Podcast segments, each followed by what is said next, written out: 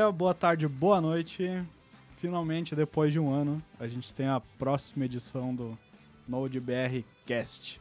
Demorou um pouquinho que a gente estava de férias. Sabe como é que é a crise? e agora a gente voltou na segunda edição aí para falar um pouco sobre iniciantes. Programadores iniciantes, como é a vida de um programador iniciante, é, como a gente faz para não ser mais um programador iniciante, como um programador iniciante em Node se comporta, o que ele faz, o que ele não faz, o que deve fazer, o que não deve fazer, entre outros assuntos. Comigo hoje de noite eu trouxe mais dois convidados, o Rodrigo e o Giovanni. Por favor, senhores, se apresentem. Oi. Bom, pra quem não me conhece, meu nome é Rodrigo. E pra quem conhece? Pra quem conhece, meu nome é Matheus. Pode usar os dois tá aí explicado o Rodrigo Matheus. Conforme o assunto, o problema é Rodrigo ou Matheus. E Giovanni, fica à vontade. Ó, fala um pouquinho onde é que tu trabalha. Ah, trabalho hoje ainda na Serasa Xperia, na verdade faz seis anos já, né? Ainda. Ah, e apareceram algumas oportunidades lá dentro da empresa, alguns desafios e foi quando eu pesquisei, encontrei Node e eu vi que fazia sentido várias coisas ali para ganhar tempo, para ganhar performance. Acalmem-se, senhores, acalmem-se. Vai bastante desculpa, assunto. Parei, parei. Deixa pra depois. Então, todo mundo já sabe, se tiver problema com com nome sujo, é só falar com o nosso amigo Exato. que ele A gente emite a cartinha Mateus, lá e isso. envia. só Isso, quando chega a carta em casa, foi o Rodrigo que assinou. Já é puro Twitter dele no feed dá uma Ah, obrigado. Pede pra ele dar uma limpada no nome. É, eu acho que segunda-feira é desse jeito aí eu nem entro na empresa, né? Porque eu já sou o ponto focal pra limpar nome aqui. Essa crise bacana aí que tá, vai estar um, um quarteirão inteiro de gente lá na frente. Giovanni, Eu sou o Giovanni Bassi, eu sou programador na Lambda 3.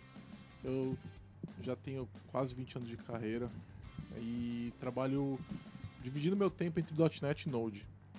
né, E Windows e Linux também. 20 anos de carreira, então Quase. você tem quantos anos de idade? 38 anos. Puta merda. 20 anos de carreira. Começou Não, com 18. quase 20 anos de carreira. Não tenho Começou 20 com ainda. 18. Eu devo estar com uns 15, 16, alguma coisa assim. Pô, já, já baixou bastante, né? É. Mas a gente Eu vou começa. essa parte, A não gente arredonda pra cima. Tá arredondando, É. né? Ponto round. Exatamente. Depende da, da função que você tá usando, né? 3.9. É, mas muito bem. Começando com Node, vocês lembram quando vocês começaram com Node? Lembra a primeira vez que usaram? O que pensaram? Como usaram? Se usaram certo ou errado? Eu lembro muito bem.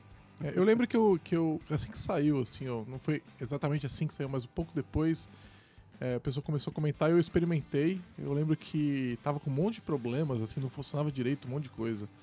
E tinham outros projetos paralelos, eu nem lembro o nome, mas quando o Node surgiu, tinham os concorrentes do Node, né, que queriam ser o Node, né. Eu experimentei esses caras também. Node e... Wannabe. É, exatamente. O Node acabou ganhando, porque era um projeto muito mais sério, né?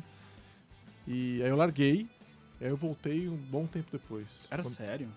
é- Era sério, era sério, era muito Pô, mais sério. porque até onde eu sei, o Node surgiu pela... Porque alguém queria fazer uma barra de progresso de upload. Não, mas o, o projeto ficou sério, né? Depois, depois desse momento, o- as pessoas que estavam envolvidas, elas estavam lidando de maneira muito séria, né? Não era um projeto de fim de semana, né? E aí, eu, eu acho que foi por isso que consolidou também, né? E os outros projetos acabaram não, não, não conseguindo alcançar, mas o, no começo dava muito pau. Né? As coisas não funcionavam como, como eu esperava, dava, tudo dava muito trabalho, né? É, e, aí eu larguei e depois voltei. E aí quando eu voltei já tava, acho que era no 0.6 quando eu voltei. Já estava no 0.6. Já tava no 0.6. Era, era, Uau! é, Uh, era super estável já. No 0.6. Pô, as coisas funcionavam no 0.6, vocês lembram? Ze- Não, eu é, cheguei 0.6 depois. eles Começaram, começou, É. é, começou a funcionar as coisas ali no 0.6. É. É. verdade, é verdade. Eu lembro que. Putz, eu trabalhava bastante com PHP, né? E eu já tava fera em instalar Apache. tudo Champ, Mamp. Nem sei se isso existia na época. Eu sei que Ah, é? instalava as coisas ali. um zilhão de coisa e depois começava a programar PHP e aí era isso. Minha vida era isso, PHP. Acho que era. Quando comecei. Cara, na verdade, eu aprendi a programar mesmo, foi com o PHP. Ele tava recém migrando do 3 pro 4. Faz um E tempinho. qual versão É. que tá agora, que eu não tenho a menor ideia? Putz, Tipo, 23? a gente pode assim? falar de PHP? É, bem-vindo Cara, ao podcast PHP. PHPBR. PHPBR. Agora, recentemente lançou a Coitado nova do versão. Coitado do PHP. É cara, sete- eu não, eu não é- posso falar mal Não, dele. não eu importa a tecnologia, o PHP sempre é zoado, cara. Se é um podcast Não, da mas- .NET, Java, Python, PHP é zoado. Não, mas peraí. Se- senhores Lançou uma programam- versão nova. Ah, pera, tá bom. Node. Se- senhores, senhores que programam em PHP, por favor, reuni-vos e fazeis um podcast pra vocês, porque tá Deve bravo. ter, né? É, deve ter gente que não procurou. PHP é aquele negócio que usa no WordPress, não é? O PHP. É que mais ou menos uns 20, 30% do mundo usa PHP. Word pra fazer WordPress. É, P- É, é exatamente. PHP é aquele negócio que o React se inspirou pra fazer o JSX e tal. O PHP é quase. Pode falar palavrão? Pode, depois eu edito. É uma Você já falou, você falou PHP. O Não, P- não, não. PHP. Não, não fala assim, vai. Falando vai. sério, o PHP é tipo uma putinha da tecnologia, assim. Você não tem que ficar acariciando, preliminar, não. Você taca lá e funciona, entendeu? Faz isso com Java. .NET. .NET é 12 horas só pra baixar o pacote. Até Node, né? Você faz o npm install, vai tomar um café, volta. Tem Baixou proxy lá na sua internet. rede. Depois que ele baixou toda a internet, tá lá funcionando. Tá brigando é. com o Maven com relação a isso, né? Mas, também. mas falando sério, eu só não vou editar o teu comentário porque foi exatamente assim que eu aprendi a programar. Foi com PHP e eu não sabia nada de programação. Eu comecei no mundo da programação porque eu queria entender como, como os, os sites, como os websites funcionavam. Você queria Ou- ser webmaster. Eu queria ser um webmaster. Não, não queria ser nada. Eu- foi, foi, foi por simples curiosidade. Por que que, por que que quando eu digitava algum endereço, por que quando... Nem sabia que aquilo era endereço. Mas por que que quando eu digitava alguma coisa no meu browser abria? E como aquilo funcionava? Aí eu fui atrás e eu descobri o HTML. Deu, puta que pariu, eu posso fazer uma página, olha só que bacana, nossa. View source. Uou. Uau! Vou fazer um chat da UOL. Né, Não, nem pensei no que eu queria fazer, eu simplesmente achei aquilo muito legal. Aí eu comecei a fazer as coisas com, com HTML, achei muito bacana e tal, mas chegou numa parte que eu queria fazer outras coisas que o HTML não me possibilitava, justamente por não ser uma linguagem de programação. Tipo, receber arquivos e tudo mais. Então, o que aconteceu? Eu aprendi Python? Não, eu vi PHP, algum exemplo de PHP, como fazer aquilo, e, e funcionou. Não lembro se foi de primeiro, acho que não, provavelmente não. Muito Era a internet não. de escada, né? É. Mas não. a web pública era dominada pelo PHP, né? Era- É, Era, sempre será, aliás. né? Ainda, em grande Ainda parte é. ainda É, é. grande parte ainda é. Wikipedia, Facebook, então tudo Plano no- de hospedagem, 5 reais. É, não, isso 10 é reais. Plano de hospedagem, a primeira coisa que aparece é o preço do PHP. Lá, e tal. É, verdade. C-Panel. Painel de controle mais boa e, da internet. aí, e aí, tipo, eu fazia o meu website, eu simplesmente copiava e colava as coisas que eu achava na internet e, e tentava fazer aquilo funcionar. Se não funcionava, eu procurava outro exemplo, copiava e colava. Eu, eu, eu não me interessava em saber o que, que cada linha fazia. Mas sim o código inteiro que eu tava colando ali, ele tinha que fazer alguma coisa no final. Faz quantos anos isso? Putz, cara, faz 20. Não, 20 não. Eu tô com. Eu tô na casa dos 20 ainda. Ah, Bons tempos. Nossa, tem- o... Quando eu comecei a programar, já foi um negócio mais moderninho. Foi no Dreamweaver. Ele era Nossa, integrado com o PHP. pesadelo. Ó, Nossa. não fala não, porque o Visual Studio é o Dreamweaver dos dias atuais, tá? Não, não é. Eu usei Dreamweaver e aquilo era medonho. Era muito pior. Era de É acordo muito com a pior, época. né? Cara, Pior que, pior que, pior que é, Dreamweaver tinha aquele da Microsoft que acho que era o Front page. Front Page. Usei antes Putz, do PHP. Isso era Nossa, trash. Da hora. E aí você abria o Word, fazia Word Art. Lembra disso? E aí colocava no front page, assim, aquelas fontes coloridas, assim, tipo... Não, você, no Word você fazia salvar como HTML. Ah, era lembra legal, disso? da Ficava hora, meu. bonito o HTML. E era super na moda desabilitar o botão direito. Aí você ficava clicando várias vezes, aí em algum momento abria rapidinho o botão direito e falava, nossa, hackei o site. Era... Uou, Tô ficando velho. Mas, Mas aí, quando é que vocês conheceram o Node? Vocês não falaram. É, era justamente isso que eu ia falar. Ó, eu acho que eu fui o último envolvido com Node, então seguem vocês uma ordem cronológica, eu fico por último, que quando eu cheguei vocês já estavam lá. É, eu acho que eu e o Giovanni a gente começou mais ou menos na mesma, na mesma época do Node, pelo menos. A enfrentar ele. Porque quando eu comecei com o Node, ele tava na versão 0.2 ou na 3, eu não lembro agora direito. Mas foi nessa versão que eu peguei o Node. E eu lembro que foi um, um caso de amor e ódio. Porque eu, eu lembro exatamente o primeiro dia no meu Windows que eu instalei o Node. E aí eu fiz a minha primeira página, ele deu um Hello World. Eu fiquei espantado porque eu não precisei instalar o Apache. Agora, por que você instalou o Node? Só pra conhecer e tal? Foi pra conhecer, como No trocar uma Windows. ideia? no Windows. 0.2 rodava no Windows. Eu nem tentei no Windows na época, eu fui direto pro Linux. Já nem. Falei, eu não vou nem tentar esse negócio no Windows. Não, é- não exatamente, é, é isso. É, é isso que traz a minha vida pro Linux. Porque eu lembro que tinha alguns módulos que não compilavam pro Windows naquela época. Nada, aí- nada funcionava É, no Windows, eu é, É, imagino. verdade. A- Acho que foi esse ano que as coisas começaram a É, funcionar. ano, ano passado, né? Começou Passado. a melhorar. é. E aí eu lembro que, putz, eu quero muito usar isso aqui, mas tá na hora de, de usar Linux então. Aí eu baixei a cabeça e comecei a aprender Linux. Eu já sabia algumas coisas, porque eu tinha dual boot já faz, fazia algum tempo. Mas eu usava só pra treinar a instalação de servidores. Como eu trabalhava com PHP, tinha minha própria máquina lá na, na nossa, no começo da AWS, faz- fazia um tempinho. Não foi no começo, mas foi bem no início.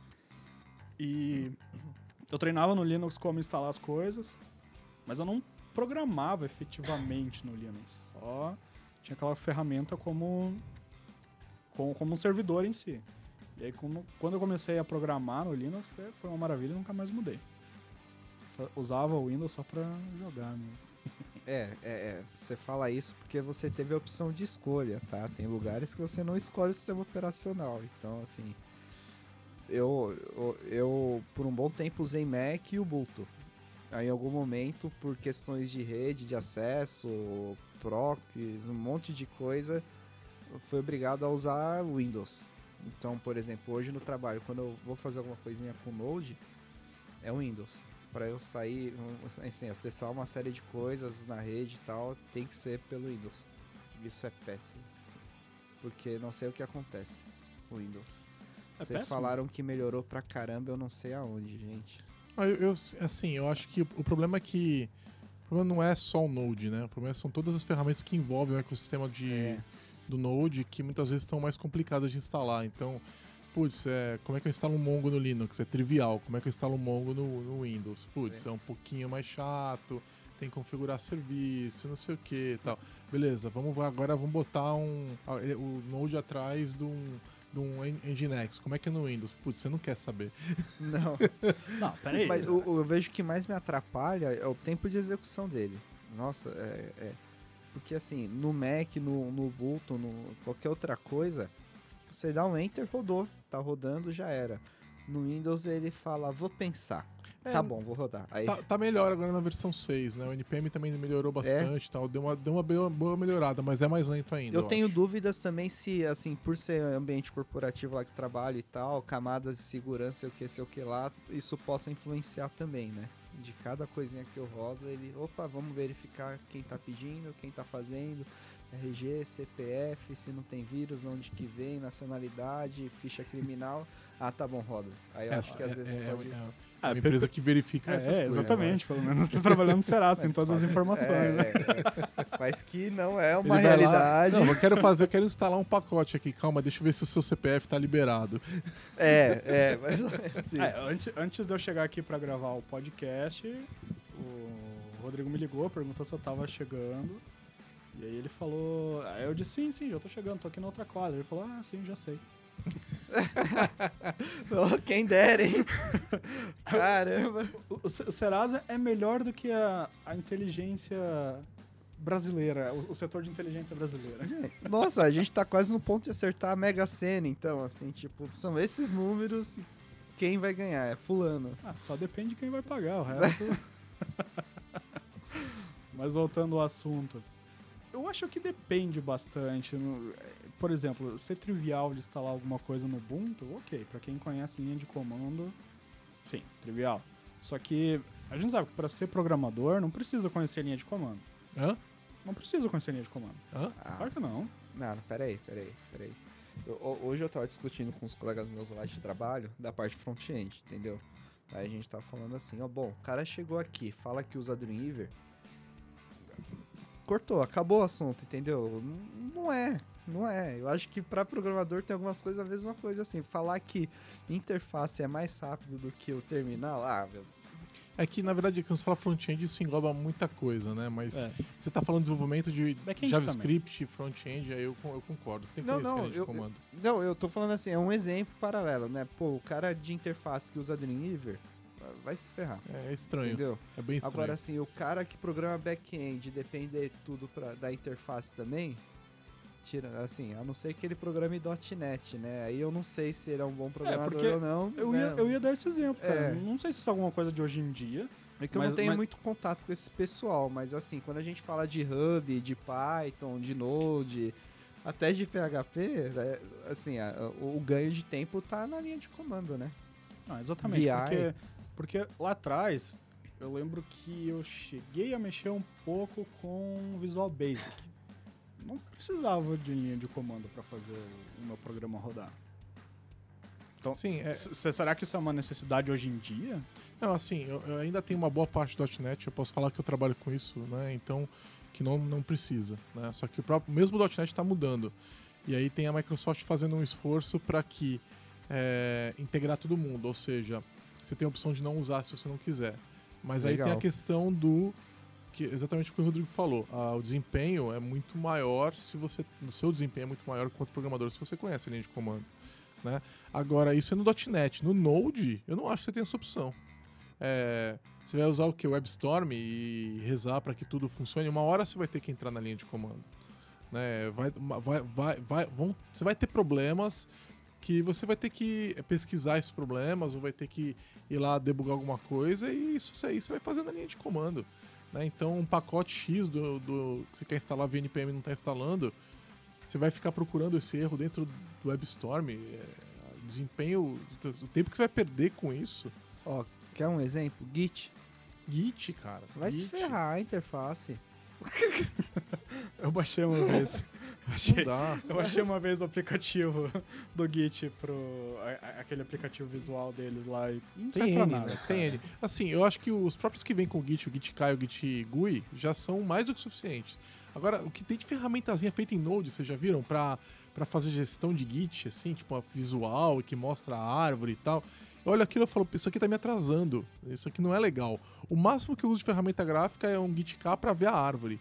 Entender o que aconteceu ali e tal, porque acaba sendo.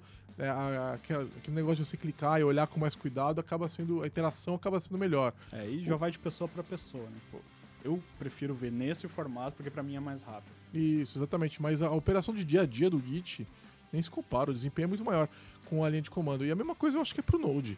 É, é, você. Eu, eu, eu, quando eu trabalho no- com Node, é, eu geralmente tô com 5, 6 terminais abertos. E eu, eu abro eles em. é, tem gente que prefere aba, né? Eu abro em workspaces separados e eu trabalho com VI. Então. Eu uso, para trocar de workspace, eu uso HJKL, igual no VI. Eu, eu remapeei as, as, a- as, chaves, as, as teclas, né? Exatamente. É, então, Então- pessoal, só um minuto. Só pra falar que o nosso podcast agora ele tem ainda mais credibilidade, porque tem alguém aqui que entende de VI e ele remapeou as teclas ainda. Não, mas não do VI, do Do- terminal. Do, Ubuntu. Do. Ubuntu. Eu ah, não, mapeei as Ubuntu, teclas do caiu. Ubuntu. Ah, tá, caiu a credibilidade. Imagina, ele, ele, ele vializou o sistema operacional. É, É, melhor mas ainda. assim, ó, como é, que eu, como é que eu faço? Eu geralmente abro é, 16 workspace 4x4 e eu boto a minha janela principal é, em cima à esquerda e em, em volta eu monto todos os outros terminais e o imediatamente acima geralmente está o web. E aí é, o resto é um terminal de testes, um terminal de. É, para eu olhar o Git, um terminal, sabe, é um para cada coisa, e aí é, na minha cabeça aquilo já está basicamente montado. Os movimentos são absolutamente automáticos, assim, sabe? É, alguma coisa que tem diminuído é que agora tem usado Temux e isso ah, facilita alguma. Assim, sabe? Você se mantém mais dentro de um terminal, em menos workspace, mas continua usando o workspace pra caramba e terminal. Mas Temux também é terminal, então. É, acho, que, acho, que, dá pra falar que. É, é terminal, é, é, tudo no terminal. Até eu não tenho IDE quando eu tô trabalhando com, com Node, eu tô trabalhando é, dentro do VI. Isso quando eu tô no Linux. Agora, quando eu tô no Windows, é, apesar de ter workspace no, no, Windows agora também e tudo. Pô, eu tenho... Agora, 2016, ele tem workspace. Você viu? Caramba, Moderno, né? Caramba, demorou quanto tempo? É, só um pouquinho, né? Acho que foi ano passado que, que passou a ter. E é só horizontal. Ah! É, isso é absolutamente irritante. Pior que esse só do Gnome 3, que é só vertical. Eu não sei qual que é pior. Caraca. Né? Mas pelo menos é alguma coisa, né? É, é algo já, né? É, é alguma coisa. Mas o, o no Windows, é, é, o legal é que se você está no Visual Studio, o desenvolvimento, quando você está compilando de uma, está transpilando, né? O Visual Studio dá muita produtividade. Então é, acaba valendo a pena você usar uma, uma IDE mesmo, né? Então eu geralmente é, no Linux acabo ficando no VI, mas aí o debug é um, é um saco. No Windows o debug é muito, com o Visual Studio acaba sendo muito mais suave. Então assim, se eu estou trabalhando em TypeScript, por exemplo, eu boto um breakpoint no, no, código de TypeScript, ele para lá. E isso funciona muito bem. Nem se compara o desempenho se eu tivesse no, no Linux, né? O, mas aí tem os, eu tenho que lidar com os outros problemas que a gente estava falando, de pacotes que não instalam, etc. De ter que usar TypeScript. Não, TypeScript é, cara, é aquele negócio, né? É uma. Projetos grandes acabam valendo muito a pena. Agora, projeto pequeno, é, não, ele simplesmente não se paga, ele é caro demais. Só que você imagina ter que renomear uma, um atributo né, qualquer e você tem um projeto de, sei lá, milhares de arquivos. É, é, é, é impensável você fazer isso com JavaScript, né? É, tem que refazer esse projeto, né? Que já tá errado o conceito de ter milhares de arquivos. é, isso também é você pode, é, é, é, assim, tem Mas acontece, né? né? Não vamos fingir que todo mundo faz tudo certinho. Não, você vê, o pessoal do Angular 2 está usando TypeScript, e o caso deles é, é exatamente esse. Eles têm, é não sei se milhares, mas eles têm pelo menos centenas, né? Talvez milhares, milhares né? Milhares, certeza. É, e aí... Esse foi o motivo principal de eu não estar usando o Angular 2. então, o, e se você for ver o que eles dizem, é assim. eles dizem exatamente isso organizou meu código. Agora eu sei, eu consigo entender meu código agora que eu tenho TypeScript. Antes eu, eles não conseguiam. E eu não acho que os caras do Google estão programando no Visual Studio. É. Desconfio que não. Da Apple, talvez. Não, também. É, eu acho que também não. Então, é, nesse tipo de cenário, eu acho que acaba valendo a pena. Eu tava em projetos de Node com CoffeeScript, que eu sei que o Alan também adora. Né? Uou, CoffeeScript é. é. uma coisa que. Aliás, esses dias ele adoro, falou assim: é, eu prefiro usar o JavaScript puro, mas blá blá blá blá blá blá. Mas mesmo que você fique no JavaScript puro com Babel, por exemplo, né?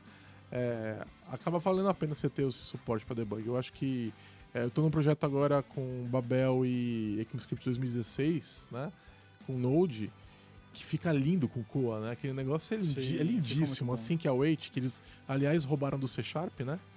O assim que a Wait vem do C Sharp, né? Não sei. É, opa, sei. opa, opa, é, vai lá ver. pesquisar minhas fontes é, aí pode, falar que é verdade. Pode, pode pesquisar. Vamos ver. E o... Pelo menos alguma coisa. Fica Bom, muito bonito. O negócio fica muito bonito mesmo. E é, é, e é, e é Babel, quer dizer, não é TypeScript, né? Sim. O... Até antes da gente continuar alguma coisa aqui, como acho que vocês estão ouvindo o podcast aí, vocês já uh, devem ter notado perfeitamente que a gente tem opiniões diferentes. E o que que isso implica? Acho que vocês não devem levantar uma bandeira para alguma opinião ou outra opinião uhum. e seguir cegamente aquela opinião. Vocês, vocês devem testar.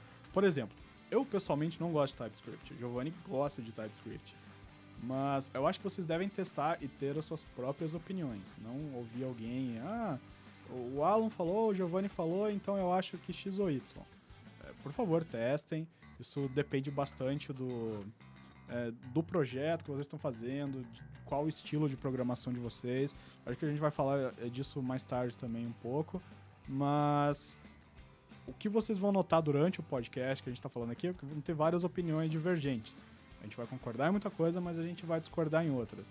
Então, por favor, testem vocês mesmos antes de levantar alguma opinião. Não deixem se levar. É, e assim, até falando de vida de iniciante, né? É, isso vale Pra tudo na vida de iniciante, porque É. senão, é, e assim, eu, eu acho que, aliás, isso é uma das coisas que faz um, um grande programador, é não aceitar a primeira coisa que ele encontra. Seja as nossas opiniões, quaisquer que sejam elas, né? Ou seja, a primeira resposta do Stack Overflow que ele encontrou, né? É, pesquisa um pouco mais e, e encontra uma solução que realmente que você descobriu que é a melhor entre várias, não é a primeira, né? Porque às vezes nem sempre a primeira é a melhor, né? É, com certeza. É, é porque, normalmente, quando a gente escolhe uma primeira opinião, a gente tá partindo pra filosofia aqui agora. Mas normalmente, quando a gente escolhe a primeira opinião, é aquela opinião que menos baixa a nossa barreira de entrada pra alguma coisa. A gente vai se sentir mais confortável. Mas quase sempre aquilo que a gente se sente mais confortável não é a resposta certa. Quase sempre. Mas, voltando pra programação e saindo da filosofia, Menos é mais. menos é mais. Eu já disse o. Como regra geral, para independente do que for, eu acho que essa regra atende muito menos é mais. Menos sempre. Então, assim, você quer fazer um blog? Puta, uma camada de microserviço com Elasticsearch, blá blá blá. Menos. WordPress. Menos é mais. Por isso que eu esse pessoal fazendo blog com GitHub Pages, cara. É muita dor de cabeça. Não, instala o WordPress, é tão rápido. Pô, ali, tão rápido. Já era. Pois é. Tem, Pera botão- aí, tem- botãozinho é pra instalar assim, no. Hello. PHP for the win, cara. É. Há controvérsias, hein? Há controvérsias. Tem um negócio novo aí que é geradores dinâmicos de site estático. O GitHub Pages. Hã? GitHub Pages. GitHub Pages é um deles, É. mas tem vários, eh, aliás, inclusive Node, por exemplo, Docpad. É show, cara. Não, é- não é com novo isso. Você já viu Movable Type em 2001? Sim. Era, sim. aliás, acho que era PHP, inclusive. Sim, só que os atuais são muito bom. PHP não, não resolveu uma série de coisas, de cache, de minificar a imagem, de LESC, né? SAS, uh, RAM, o, o que mais? Jade. O Blogger fazia isso em 2001 também. Não fazia não, porque eu tinha um. Fazia sim. você tinha- 90% das tecnologias que ele falou nem existia, né? Não fazia. Gerava sites estáticos. Mas é, eu acho que até agora o que a gente conseguiu tirar de conclusão aqui é. É. Usem a linha de comando. Ou pelo menos aprendam a linha de comando. Eu acho que é um investimento que acaba se pagando mesmo, assim. E não é um negócio tão complicado assim. Você não, vai Não. precisar ficar- virar um expert em Bash ou em PowerShell se você estiver no Windows. Sim. É, você vai ter que... Você vai aprendendo progressivamente, certo? Você não tem que pegar e comprar Ah, um livro coisa. de Bash... Sim, qualquer coisa. Você não tem que comprar um livro de Bash Aprender e falar, putz, agora eu posso usar a linha de comando. Agora que eu terminei 700 páginas de livro de Bash, eu vou poder usar a linha de comando no, Linux. Não, não Mas faça eu posso isso. atualizar meu perfil no LinkedIn. Boa. Pois é, Da né? hora. Pô, eu consigo publicar um GIST, né? Via linha de comando. Não, você não precisa fazer isso. Não, né? você precisa comitar pull push, assim. E se você não só resolver o conflito, você chama alguém que faz pra você e pronto. assim. Tem uma dica pra você usar, é, duas dicas pra você usar no, na linha de comando, que funcionam tanto no Windows quanto no Linux, que é Ctrl R, pra você lembrar os comandos que você fez no passado, né? Então, em vez de ter, putz, como é que era aquele comando mesmo? Ctrl R e digita alguma parte que você lembra. Ele acha pra você aquele reverse search lá. Que eu, eu não conhecia até recentemente, eu fiquei maluco quando eu descobri aquilo. e, o, e o outro é o Z. Já viram o Z? Não, Pra que trocar de- Z troca de diretórios. É um, é- tem também pra Windows e pra Linux. É, ah, no- digita uma parte do diretório, aperta o Z e é, e ele lembra é. da parte que você já visitou e ele pega os que. Se você tem vários diretórios com o mesmo nomes parecidos, ele vai, ele vai pro que você mais usa. Putz, isso aí, cara, é. Tira- Você ganha um tempo com esse negócio que Eu é. vou anotar é lindo. aqui. É bem bacana mesmo. E pra quem quer começar em Node agora, Windows ou Linux? Será que depende? Eu, eu acho que hoje é o que você tiver mais confortável. Se você já conhece Linux, fica no Linux. Se você já conhece Windows, Será? fica no Windows. Porque eu acho que, na minha opinião, quem vai, quem vai usar o Node dificilmente não vai instalar outra ferramenta, por exemplo, banco de dados. E aí, dependendo do banco de dados, é muito mais fácil instalar no Linux. É que sabe qual é o problema? Se você tá começando, você tá falando assim, agora você tem que aprender Linux antes de aprender Node. E isso às vezes é uma, uma barreira muito grande, entendeu? É, é, deixa o cara extremamente desconfortável, É. como eu tava falando, é verdade. Ah, tá bom. Não- eu não sei. Eu, tô, eu diariamente tenho experiências ruins com Node no Windows. Tipo hoje, assim, eu, no, no Mac eu instalei o, o Ionic lá, né? Que é o para gerar aplicativo, que tem o Cordova lá embaixo dele. E aí você dá npm install Ionic e fica lá instalando aquele monte de coisa lá que a gente sabe que o negócio é pesado. A internet. É, a internet, instala a claro, internet, não né, é o Ionic. É, não é a quantidade de módulos. O... Aí eu fui fazer isso no Windows hoje, né? Que eu precisava fazer algumas coisas. Aí não rola, não. Você Aí sabe que 40% dos installs de NPM são no Windows, né? 40% É, e os outros está- 60%. É Linux. Ah, mai- então é a maioria. É, É a maioria, Unix, a ma- Unix. é, é Unix, é Linux é. e, e- e Mac, né? E que eu entendo porque alguém usa Mac pra programar, mas enfim, o... o- é, enfim, é, é, pra ser, Ah. é pra ser cool. No Mac ainda dá pra instalar uma máquina virtual, né? é, os 40% são no Windows de uma máquina virtual Então no Mac. uma dica pros iniciantes, não gaste o triplo de um valor no notebook pra instalar o sistema operacional. Ah, não, com certeza. Não, Compra- não, você acha boa ousado. máquina, é. Compra uma boa máquina e, e quer usar Linux, usa Linux, ou então coloca o Windows e é isso. Não, com certeza. Até, até porque quem for iniciar e for estudante tem, tem, se não me engano, desconto também pra comprar Windows ou ganha de graça. Não sei como é que funciona. Geralmente nas universidades, eles depende da universidade, mas conseguem um monte de coisa de graça. Ah, exato. E aí, pra ser um programador, ou pra quem tá tentando, não sabe nada de programação agora, vai lá e compra um Mac. Sei lá, se tiver dinheiro e quer gastar, vai lá e compra. Beleza. Mas qualquer computador É, da Xuxa aí vai funcionar. é. É, e Diferente. Node é muito leve, né? Realmente qualquer computador vai funcionar. É. Putz, roda até na, na Raspberry Pi. É, dar Se você tem-. Se você tem problemas com Java, com .NET, Node é uma boa escolha. Mas o novo .NET roda até no Raspberry Pi também. Mas é, não, não se comp- é, Ah, é? realmente, é? atualmente sim, Ah, mas claro, o... depois elas desatualizaram pra 4 core no Raspberry Pi. Só que assim, eu Agora Não, fa- fa- pô, depois de 15 anos ficou leve. Demorou 15 anos, agora tá levinho. Mas o Node vai, vai funcionar até no Raspberry Pi, é verdade. Você pode pagar 100 reais aí numa maquininha e vai, vai funcionar mesmo. Então, e eu não recomendo que você use o Mac, não. Eu acho, eu, eu acho, é, eu acho que mesmo para você programar, assim, as coisas não são tão simples quanto no, no Linux, para você comparar um Mac, né? Então, pra ver como é que você instala um Image Magic no Mac, reza, acha 30 explicações diferentes, né? Ah, sério? Escolhe uma das 30, erra, vai escolhendo até achar Ó, que funciona. Na verdade, esse foi um dos problemas que eu tive no Windows. E no Mac eu baixei e instalei. É, Ah, não, qual que eu usei? O, Image o... Magic. Mas reza o- ser o certo, pra sua versão. Não, ó, falando sério, a semana passada, port install, já era. Porte. Port. Opa, É o- Agora não sabe se vai usar o Brill ou o Port, pera aí. É, vamos discutir agora, Abreu. Tá vendo? Abreu Port.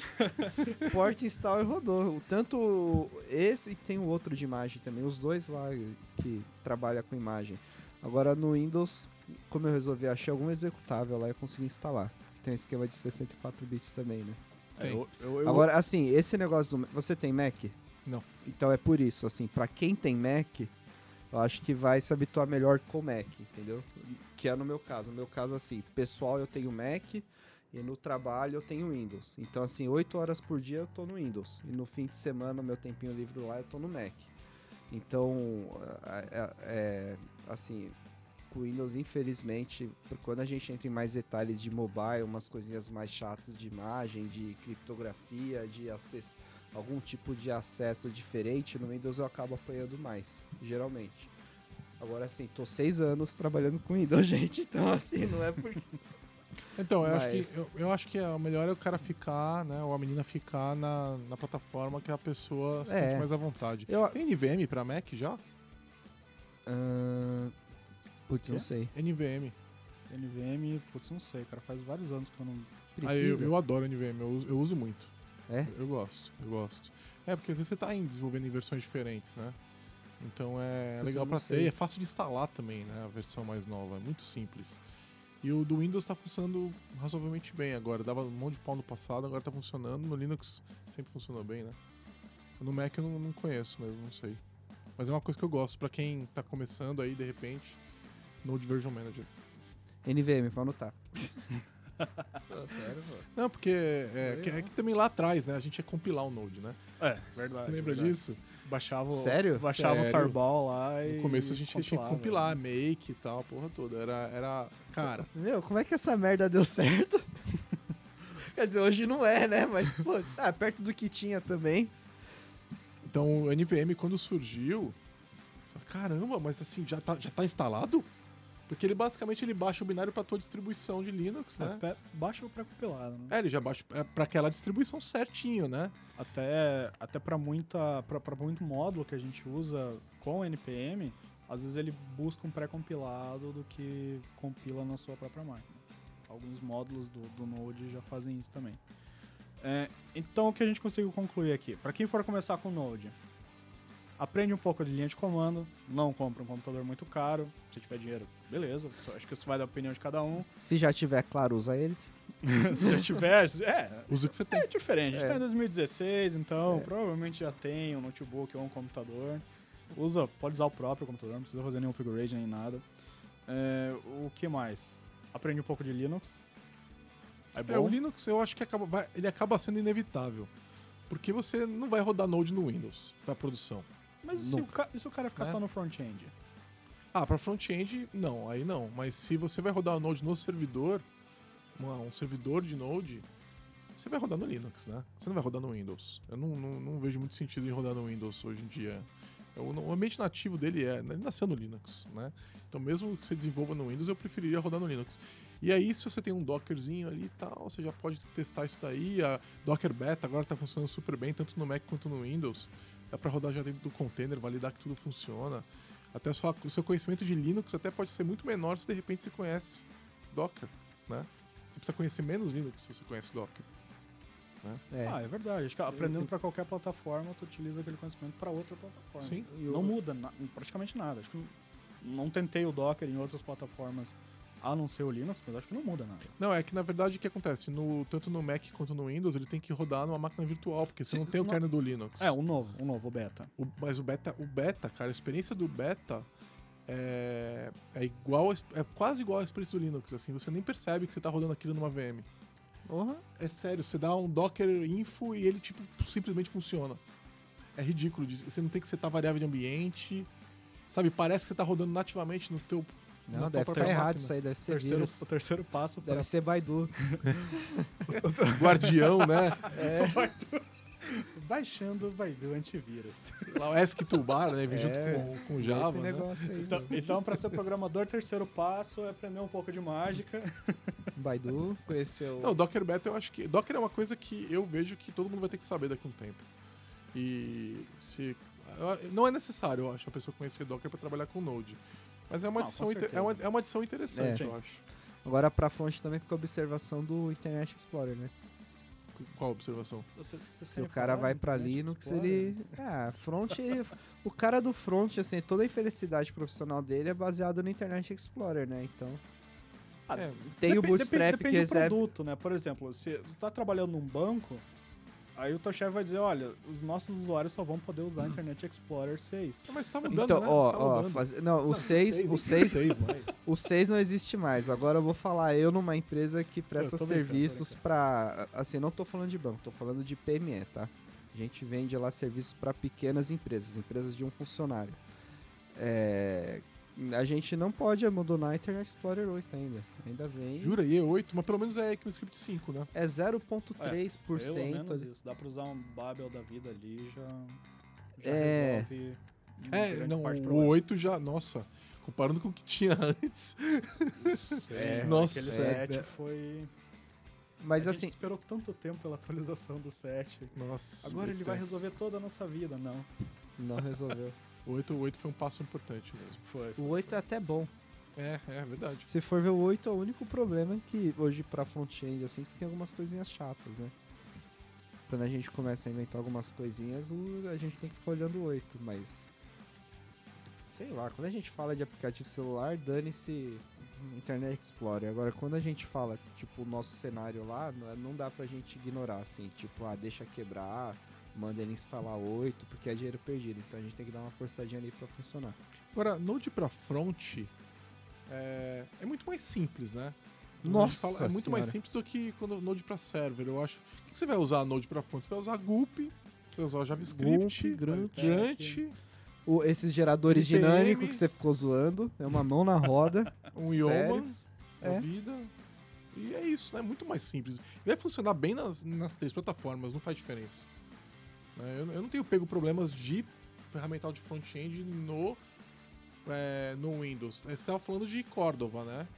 Cordova. É, Cordova não é front, né? Não, é, é, mobile. É, é. é, é. Aí já parte Mobile o negócio fica área. bem mais interessante. Ah, Pra front, acho que só. Mas funciona assim nos dois. Você procurou 30 vezes no Mac, eu apanho um pouquinho pra instalar também no Windows. É o esquema de imagem, né? Quando você precisa algum plugin lá que renderiza a imagem. Mas. É, eu tô, eu tô com um projeto isso. com Node no front, no Windows e vai suave. Não, não, não tá dando nenhum problema pra O gente. que você tá usando lá? É, Gulp, TypeScript e milhões de outras pequenas coisas, assim. Legal. É, e tudo que você pode imaginar de minificação e mexer nas imagens e Angular. E pra back? É que eu tô. Back, é, per- back é o .NET, o novo .NET. Aí você fez completamente apartado, assim? O front? Sim, é, ah, na- tudo Sim, em é, é, REST? é como se Legal. estivesse completamente apartado. Eles são servidos pelo mesmo web server, mas eles são bem independentes, entendeu? Ah, é, Então, um legal. não depende do outro, vamos deixar isso claro assim, entendeu? Agora E- você, pega o front, joga no Cordova e já tem aplicativo. Então, mas aí entra todo o ferramental de mobile que você que você tava Tão falando. É, fácil é. assim ainda. Assim, eu acho que para quem tá desenvolvendo com front-end, algumas questões não são tão válidas. Acho que tem coisa mais importante. Porque o que eu vejo de, de problema no Node com o Windows é justamente alguns módulos que precisam de compilação. Então, sei lá, tem algumas libs nativas que vocês vão precisar ter lá, precisa instalar. Já no front-end é difícil ver alguma coisa compilar. Não lembro de alguma ferramenta de front-end que tem algum código em C lá que precisa compilar. Então, Ah, hum, tem, tem ferramentas de teste, por exemplo, que precisava, agora já não precisa mais, tipo um o JS DOM que usava lá o Contextify. Ah, verdade, verdade. Que agora, que agora no Node 6 eu acho que ele já está incorporado e agora já não precisa mais compilar. Antes eles tinha que antes era um saco fazer isso aí e tal e é front, né? Você quer testar Sim, lá alguma claro. coisa lá. E mas agora nem no Node 6 você já não tem mais isso. Eu não sei se é no 4 já não tinha. Acho que no 4 já não tinha, não lembro. Tá, o heavy disso é tão rápido, né? Porque eu, vou, eu tô sempre no último, né? Tô esperando sair o 7 agora. Mas o. o- não, não tem tido mais problema pra front, assim, eu não tenho tido problema. Pra back, eu, eu- eu, de vez em quando é, tenho tido problema. Se bem que esse projetinho de Coa que eu tô falando pra vocês, tá indo tranquilo no Windows. A gente tá. A gente tá em mais de uma plataforma, né? Então um dia vai no. Cada um, a gente tá colaborando lá, então um dia vamos no, no Mac, agora vamos no Linux, agora vamos no Windows. E simplesmente funciona. Isso é uma coisa muito legal do Node, né? É, é mais de um programador É. é, fazendo o programa É. em ambientes diferentes. Em ambientes diferentes. Bacana. É. É, não- Isso é uma coisa de trabalhar com uma máquina só, com um ambiente só, porque eu não, sinceramente eu não sei como é que tá no Windows, como é que tá no, em, em outra plataforma, como é que vai desenvolver isso. Até mesmo entre, entre o Linux, entre, entre as diferentes é, distribuições, já é mais complicado de talvez precisar instalar alguma lib ou não. Então, eu não sei como é que tá no Windows, se, se tá bacana ou não. Essa opinião do, do Giovanni aí foi, foi legal de saber que evoluiu bastante, então. É, eu- até eu fiquei surpreso. Que, é, que, sinceramente, eu, eu esperava mai- maiores dificuldades e até agora tá indo suave, entendeu? Bom. Então, é, fiquei surpreso mesmo. É, vamos ver se continua, né? Com certeza. Será que a Microsoft está abrindo mais? Eles estão contribuindo, né? pra- Eles estão contribuindo no código é, do né? Node. Né? E porque eles querem que o Node seja uma plataforma Estão contribuindo mesmo, de mesmo, verdade, né? mesmo. É, é verdade. O pessoal Não. da Microsoft tá. O Code lá, o Visual Studio com suporte Cara, a e, Node. e se você for ver, é, exatamente. E o Code funciona lindo no, no- com, com o Node. E o, e o- É interessante porque se você for ver, por exemplo, o pessoal da, do NPM, da NPM Inc., né? Eles estão ativamente falando de Windows é, o tempo todo. Então, a- o Isaacs lá, ele, ele fala de Windows. Ele, ele tava esses dias, deu uma entrevista num programa da Microsoft de vídeos e tal, que ele comenta, ele foi entrevistado e, e assim, falou abertamente de Linux, falou de. E, e atendendo a galera de Windows, assim, ó, é, é porque lá 40% do público dos caras é, é, É o Windows, né? E os que, caras. que o dinheiro não faz, né, gente? Ah, cara, pensa só, olha só. brincadeira, é- é- tô brincando. não, não é, na verdade, eu acho legal porque. Ou não, não sei. É, o NPM, o NPM é um produto open source e agora ele tem um público maior. Isso não é ruim. Isso é ótimo, né? A gente vai ter mais gente ajudando. Pô, eu quero ah, armazenar um módulo privado. Legal, vai lá na NPM.org, paga lá uma mensalidade e ajuda a manter o NPM vivo, né? Ah, com Então, certeza. E é isso legal. é importante para empresas que tem muitos funcionários grandes, como bancos. Porque o que acontece é o seguinte, o grande um, dos problemas de usar Node e outras linguagens é, que tem o mesmo conceito parecido de NPM. Você tem uma linguagem lá que você começa a baixar módulos lá. Só que você não sabe de quem é esse módulo. Quando você está numa empresa que é você e mais 20 pessoas, você consegue controlar isso, entendeu? Ó, usa o Node REST Client que eu conheço, tem 10 mil pessoas usando, é tranquilo, sei o que, sei o que lá. Quando você está numa empresa que tem 20 mil funcionários, você não consegue fazer esse controle. Aí entra o NPM privado lá. Tipo, você cria lá um mundinho isolado você vai testando, joga ali, você consegue de certa forma garantir que o que o pessoal está usando é o que está no seu mundinho. É, até eu já vi também casos de licenciamento. Tem empresas que não permitem que você. Tem, elas só vão permitir que você use se o código é, daquele módulo ele é. Né, ele tá numa licença que você pode trabalhar. Imagina que você vai instalar. Que é o correto. É, tá certo, mas assim, ó. Né? imagina que você instala um módulo que tem uma, uma licença viral, cara e é um banco, por exemplo. Isso que significa que aquele banco agora tem que abrir o código do produto que ele está desenvolvendo. Isso não é aceitável. Sim. Né? Mas é o e correto. É, é, o correto, mas aí então aquele banco vai falar: esse módulo você não pode usar. Sim. Né? Tanto que isso é, é raro. Vai, os módulos é. realmente importantes não usam licenças virais. Né? Sim. É, só que ah, tem vários que usam. Então, o problema é que eu encontro é que o ferramental para verificar essas licenças não é bom ainda né? Não. Então não é bom. Ah, os padrões eles não. Eu, por mim o npm org lá ele ia ele iria rejeitar um módulo se o código de licenciamento não está correto. Ele deveria rejeitar, né? Porque isso causa um problema gigantesco que eles não rejeitam e isso causa problema para as empresas. Eu já vi, cara, empresa falar assim: eu vou auditar o código de todos os módulos que a gente usa. Sério, eu falei: não, você não está entendendo. Você já viu a quantidade de módulos? Você não vai auditar 10 mil módulos. Você vai terminar isso daqui a 5 anos. E quando você terminar, já tem versões novas. Né? Então, assim, é, isso não vai funcionar, mas as empresas vivem nessa ilusão, né? De que é assim que funciona. E mesmo a auditoria. O que, assim, o que eu acho que seria justo é uma auditoria das licenças. Só que isso também é difícil fazer. É muito, de maneira automatizada, teria que ser automatizado. Ah, eu rodo uma ferramenta, identifiquei um módulo incorreto, falho a build. Pronto. Né? Não dá pra fazer isso. É, é complicado. É. é. o mundo é triste. o mundo é triste. Mas assim, o, o, o é, é, complicado também para essas empresas. Tem isso, né? Lance de segurança, de licença. Mas assim, para que lado elas vão caminhar também? Sem ser isso. Assim, além de Node, pensando no que está vindo de tecnologias novas. Tudo é baseado em compartilhar, tudo é baseado em modularizar. Elas são meio que falhadas, assim, ou se adequa ao novo mundo ou surge um novo santo aí, dá um outro caminho. Qualquer plataforma é o mesmo problema. Você vai é. para Python, vai para Ruby, vai para .NET, então, vai para Java, é. é Groovy, Scala, não importa. É tudo o mesmo problema, não muda nada. PHP, é. Ah, a diferença é que quando você fala de .NET, você tem uma empresa ali que te dá uma, uma série de garantias. Mas, mas esse problema você não resolve. Você também não resolve.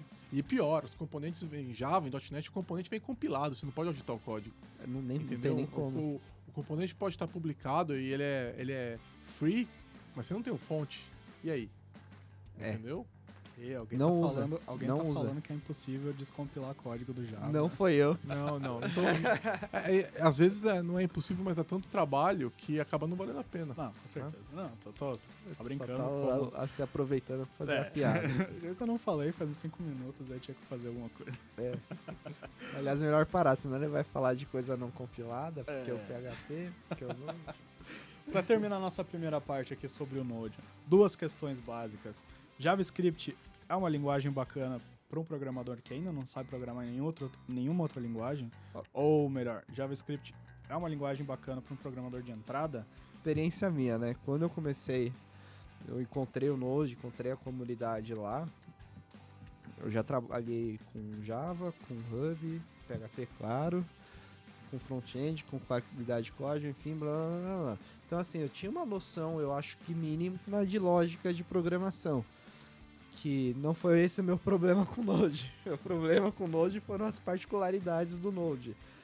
Eu trabalhava com jQuery, trabalhava com JavaScript, mas não a um nível hard que nem é Node, né? Node não é que você tem que ser especialista em JavaScript, mas aí Por exemplo, quando a gente está trabalhando com interface, você, sei lá, joga um plugin de carrossel lá e fala quero que faz isso, quero que faz aquilo e acabou. Quando você tra trabalha com JavaScript Node, você tem os callback hell da vida, você tem aquele negócio de síncrono, assíncrono. Acho que isso aí foi o que mais me atrapalhou. Mas por que mais me atrapalhou? Porque eu não tinha ninguém, assim, que programava Node para me passar informação, para dar meia horinha ali para mim para falar, cara, assíncrono e callback hell. Se eu tivesse ouvido isso desde o começo, assim, eu teria sofrido muito menos. Eu acho que eu só não sofri mais porque tinha o Luciano Ramalho e o Alan, o Giovanni lá na comunidade na época que me ajudou muito nisso, entendeu? Mas, assim, fica um trauma, né? Então, acho que para quem já programa é mais difícil e para quem tá começando pode ser mais fácil, mas seria interessante ter alguém ali dando uma introdução rápida ali de que caminho seguir. Eu acho que. É, eu diria, talvez JavaScript não seja a melhor linguagem para aprender. iniciar a programação. Se alguém já não sabe programar, óbvio, né? Java. Brincadeira. Tá, olha, a ah, .NET é uma boa. É, assim, hoje, hoje, hoje o .NET está muito simples nas três plataformas. Mas assim, eu, eu acho que o JavaScript tem uma vantagem muito interessante. Que é pro, que pro iniciante é legal, é o lance dele ser muito permissivo.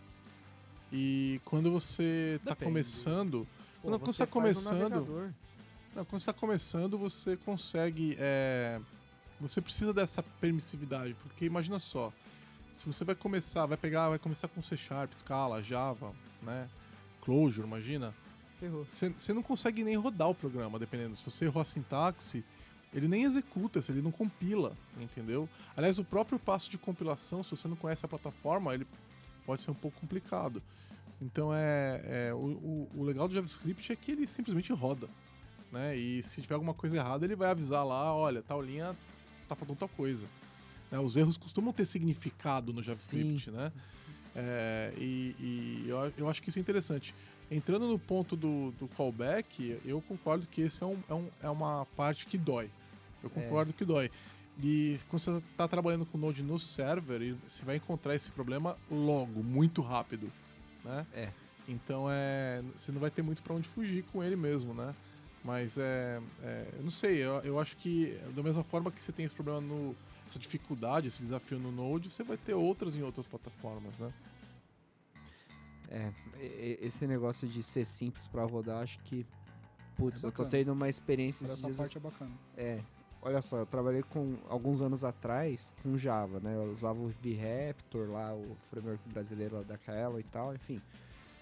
A equipe toda era Java, ok, tranquilo. Agora tô retomando, tô entrando em outro projeto que é Java também. Cara, porra, meu, assim, ainda não resolveu, não me dá uma mensagem falando que eu peguei a JVM de 32 bits era 64. Eu fiquei duas horas para descobrir que o problema era que eu baixei o arquivo errado. Tipo, é só uma mensagem de erro. Cara, velhos problemas da Oracle, né? A Oracle não aprende a lidar com isso. É impressionante, sabe, né, cara? Aí, sabe o que é mais dói? Assim, aí você pega o cara que já apanhou com isso, aí você fala assim, pô, meu, você errou a versão da JVM lá, que é 3264. Pô, mas nem isso você consegue fazer desculpa, assim, né, sabe? Nada com o que eu tô acostumado é o que tão tá um erro assim. falando essa versão tá no bit errado. Pronto, eu já ia saber, né? Boa. Mensagem de erro, você deveria estar usando a versão 64 bits. Pronto, tão é, simples. né? Precisa ser tudo complicado como um compilador de C++, né? Esquece um ponto e vírgula no C++ pra você ver é. onde que ele vai dar o erro, no final do arquivo. Olha, tal coisa não tá faltando parênteses. Hã? Né? Ah precisa ser assim, né? Não precisava ser tão JavaScript difícil. também tem é, dessas. É, JavaScript também tem dessas. Ainda mais usando a linguagem assíncrona ali. É, e quebra, é, como é que é? Automatic Semicolon Insertion, né? É. é nossa, que ele coloca os pontos e vírgula sozinho pra você. Aquilo lá, fala aí, quem não teve problema com aquilo? Hein? Nossa, cara. Tinha que ter uma breaking change no JavaScript e falar isso aqui não pode mais. É. Pare de usar Boa. isso. Se JavaScript era uma linguagem boa para começar. É, você falou talvez não. Eu falei que talvez não, por quê? Porque o JavaScript, pelo menos no Node, ele engloba algumas questões bem avançadas. Por exemplo, é, a, a, própria questão assíncrona. Ela é super avançada para quem não sabe nada de programação ainda. E vai iniciar a programar. aquele negócio de pensar que aquele arquivo que está editando agora tem vários blocos de código que não vão executar ao mesmo tempo, é complicado, sabe? Então, eu, eu diria, eu pessoalmente, se não sabe ainda nada de programação, quer aprender um pouco de programação, vai pro Python.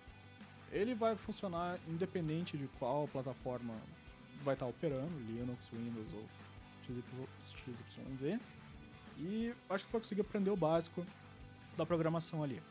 Depois que aprender o básico, a lógica, aí sim pode migrar pro, pro Node e suas peculiaridades. Ou melhor, S6 e suas peculiaridades. Não percam tempo aprendendo S5, deixem o S5 morrer. Partam direto pro S6 já. Então, pô, você chama uma função, ela recebe um callback, daí ela retorna. E o callback não executou ainda, né? E isso complica a vida do, do, iniciante mesmo. Ele não vai entender como é que aquilo está acontecendo, né? E, e, tem todo o lado do debug, ele tem que aprender a debugar. Debugar não é uma coisa trivial é, no Node, quer dizer, com o Visual Studio Code já fica muito fácil, aí depois até pode discutir IDE, né? Isso aí acho que é legal falar com o iniciante também, essas coisas. Mas é, se você não sabe debugar é, é, e não é uma coisa que está ali, tipo, óbvia, né? É, isso pode ser, pode ser chato, mas com a Sync Await você não tem esse problema mais, né? Então, é, aquele, mas... aqui, não tem mais. Não, tem. não, é que ok, pensando... ok, eu concordo, mas ele não resolve todos os problemas. Por quê? Uma, uma vantagem, acho que a principal vantagem do Node é que a gente consegue é, executar vários I.O.s diferentes ao mesmo tempo. Uhum. Assim que o Await, ele vai piorar isso. Não vai, ele, ele também executa vários I.O.s diferentes. A única diferença é que a linearidade do código fica mantida. Não, ok, mas a gente vai precisar fazer com que, por exemplo, é, duas carries no banco de dados que são independentes executem ao mesmo tempo. Isso com a sync tem como fazer, óbvio. Mas a pessoa vai ficar tentada a primeiro fazer uma carry, esperar a carry é, voltar e realizar a segunda carry. Quando, na verdade, poderia estar fazendo as duas ao mesmo tempo. Então, olha só, na verdade não tem problema se você também tem é, que executar as duas coisas em paralelo, porque você pode é, chamar a primeira, a primeira função, não fazer a wait nela, guardar o retorno dela numa variável, que vai ser uma promise, né? Fazer a mesma coisa para a segunda e esperar as duas. Então, é, você tem desse, nesse padrão, é um padrão muito comum no C Sharp, porque tem, tem assim que é wait, é, você poder fazer as coisas em paralelo. Mas a maioria dos códigos acaba não sendo assim. E você ainda mantém uma vantagem. Mesmo se você fizer linear, vamos dizer assim, você ainda mantém a questão das, de liberar a thread do, do JavaScript, entendeu? Então, continua com essa vantagem, sabe? O, o, na hora que você dá o await, a thread do JavaScript ela libera, né? Quer dizer, assim que ela pegar a primeira, a primeira é, saída de I.O., né? Provavelmente Sim. ela vai liberar. E aí o, o resto segue normal. Então não, não, acaba sendo um problema, não. Eu acho que são padrões que vão surgir, mas eu concordo que é mais complexo do que uma função bloqueante que você teria num Python, por exemplo. É mais complexo.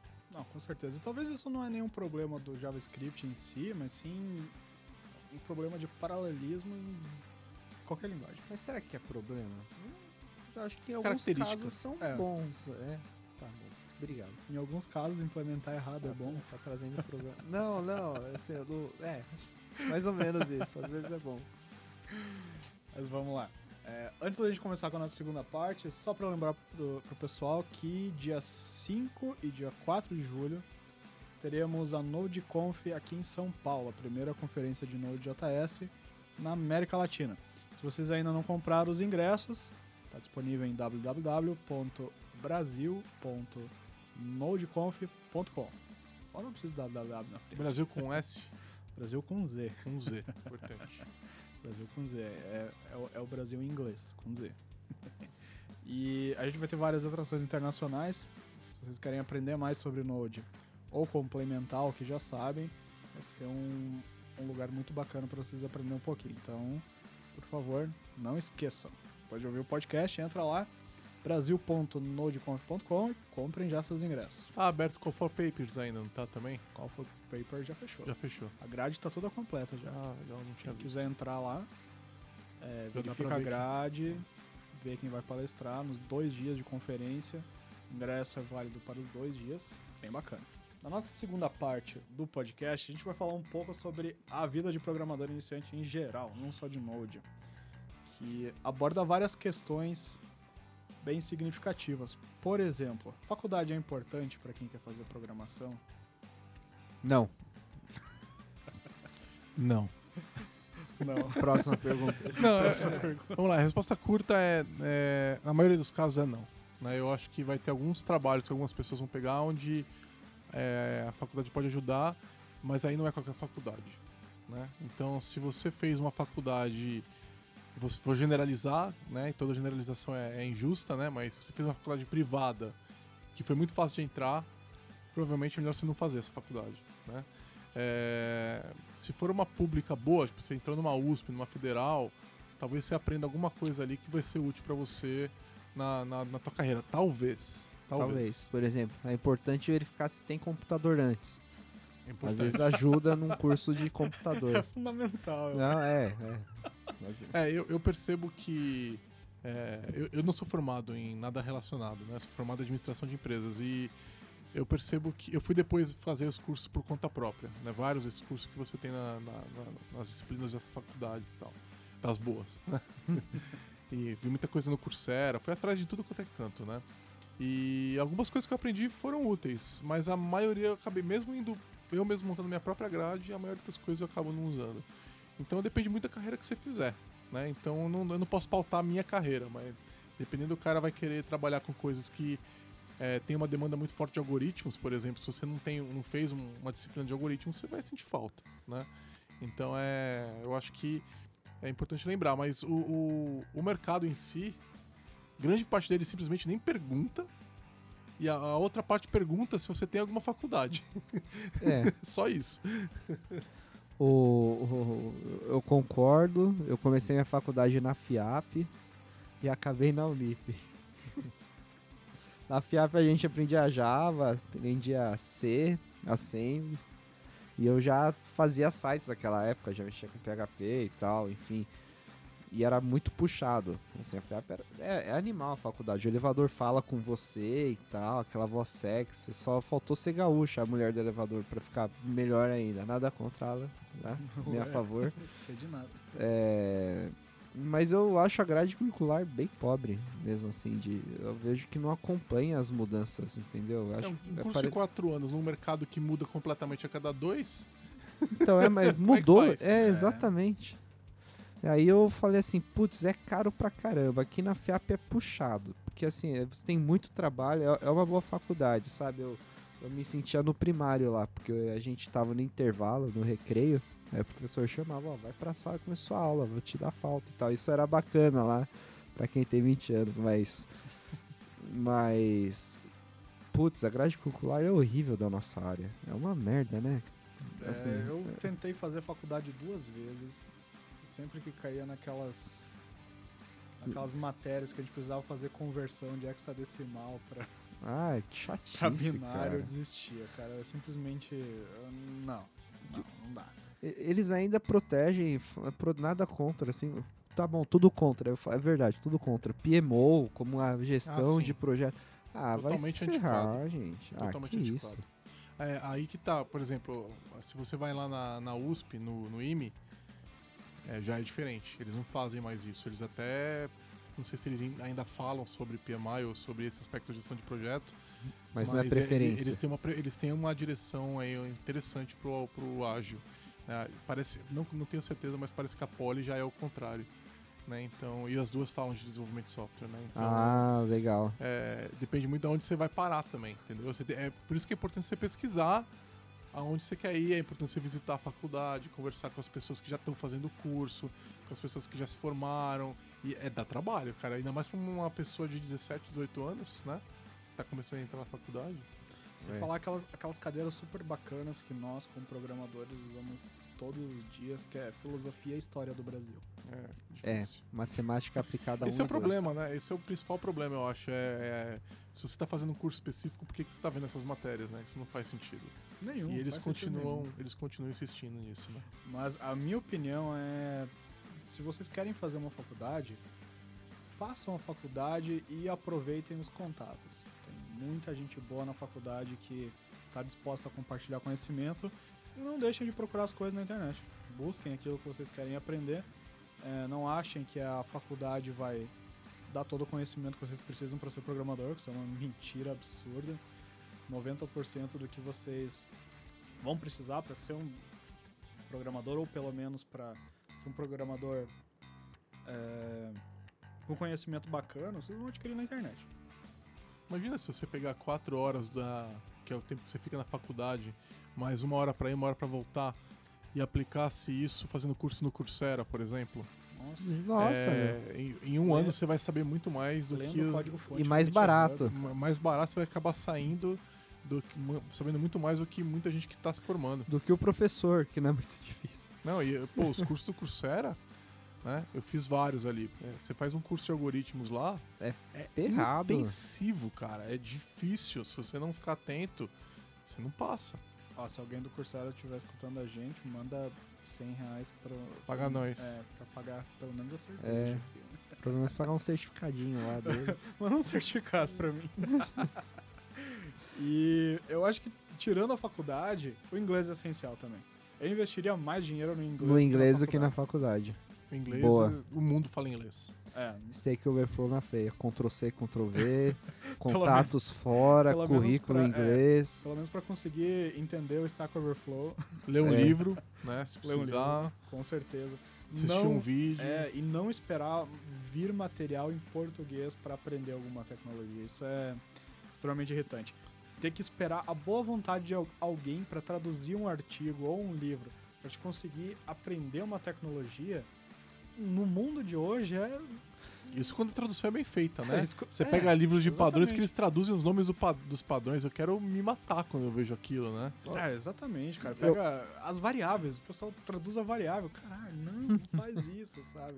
Eu acho que a gente podia até de repente fazer um dicionário assim para uh, for dummies, assim, de inglês, tipo, pra encontrar coisas na internet. Tipo, Você pesquisa coisa em português? Nunca. Você pesquisa, Alan? Ninguém É, pesquisa.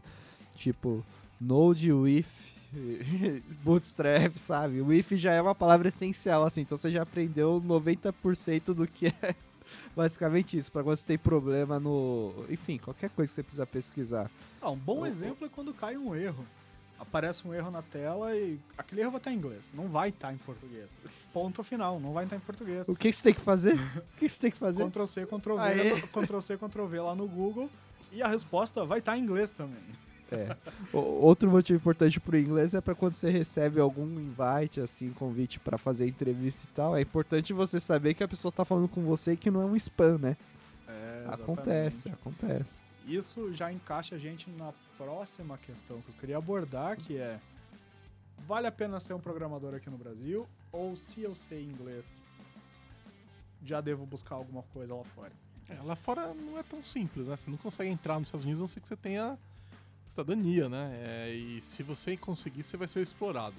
Mas, por exemplo, o Canadá tá contratando o tempo Ah, todo. é? Tem contato aí? Não, é, é- isso é público, cara. Ah, Você é? consegue cidadania no Canadá. É, há muitos anos já isso. Em é, bastante áreas, né? Não só em tecnologia. bastante área, não é só tecnologia, mas programador arranja emprego no mundo inteiro, assim, sabe? Tipo. É, garoto de programa tem em todo lugar É, mesmo. se- é, você consegue. Tem alguns países que estão mais abertos e você consegue se mudar.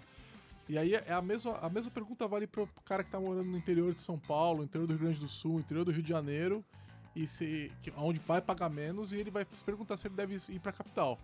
A resposta é a mesma. Vale a pena você deixar pra trás sua família, vale a pena você deixar pra trás é, tudo que você conhece, que você gosta e tal, e, e- e mudar, ou até mesmo se você tá em Porto Alegre e vem pra São Paulo, se você tá no Campo Grande e vem pra São Paulo. Porque o maior mercado de TI tá aqui.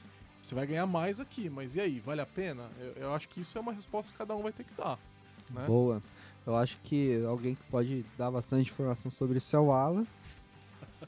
Que é gaúcho, veio pra Ai, São Paulo, tonto. É, e, e agora, e tá meio enroscado aqui, um pé aqui, dentro do Brasil, outro fora.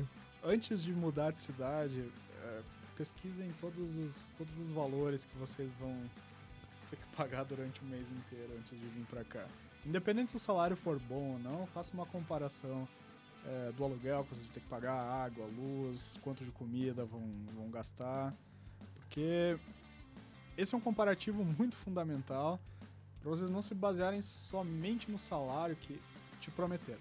Só isso. O, sabe que eu penso nisso? Por exemplo, ah, se aparecer uma proposta fora, fora, sei lá, outro, eh, outro, outro estado, pode ser, pra mim, no meu caso, assim. O, o, o- a conta é complicada. Por exemplo, tem uma casa financiada. Tipo, isso já quase inviabiliza, porque eu teria que vender, É, você pode alugar.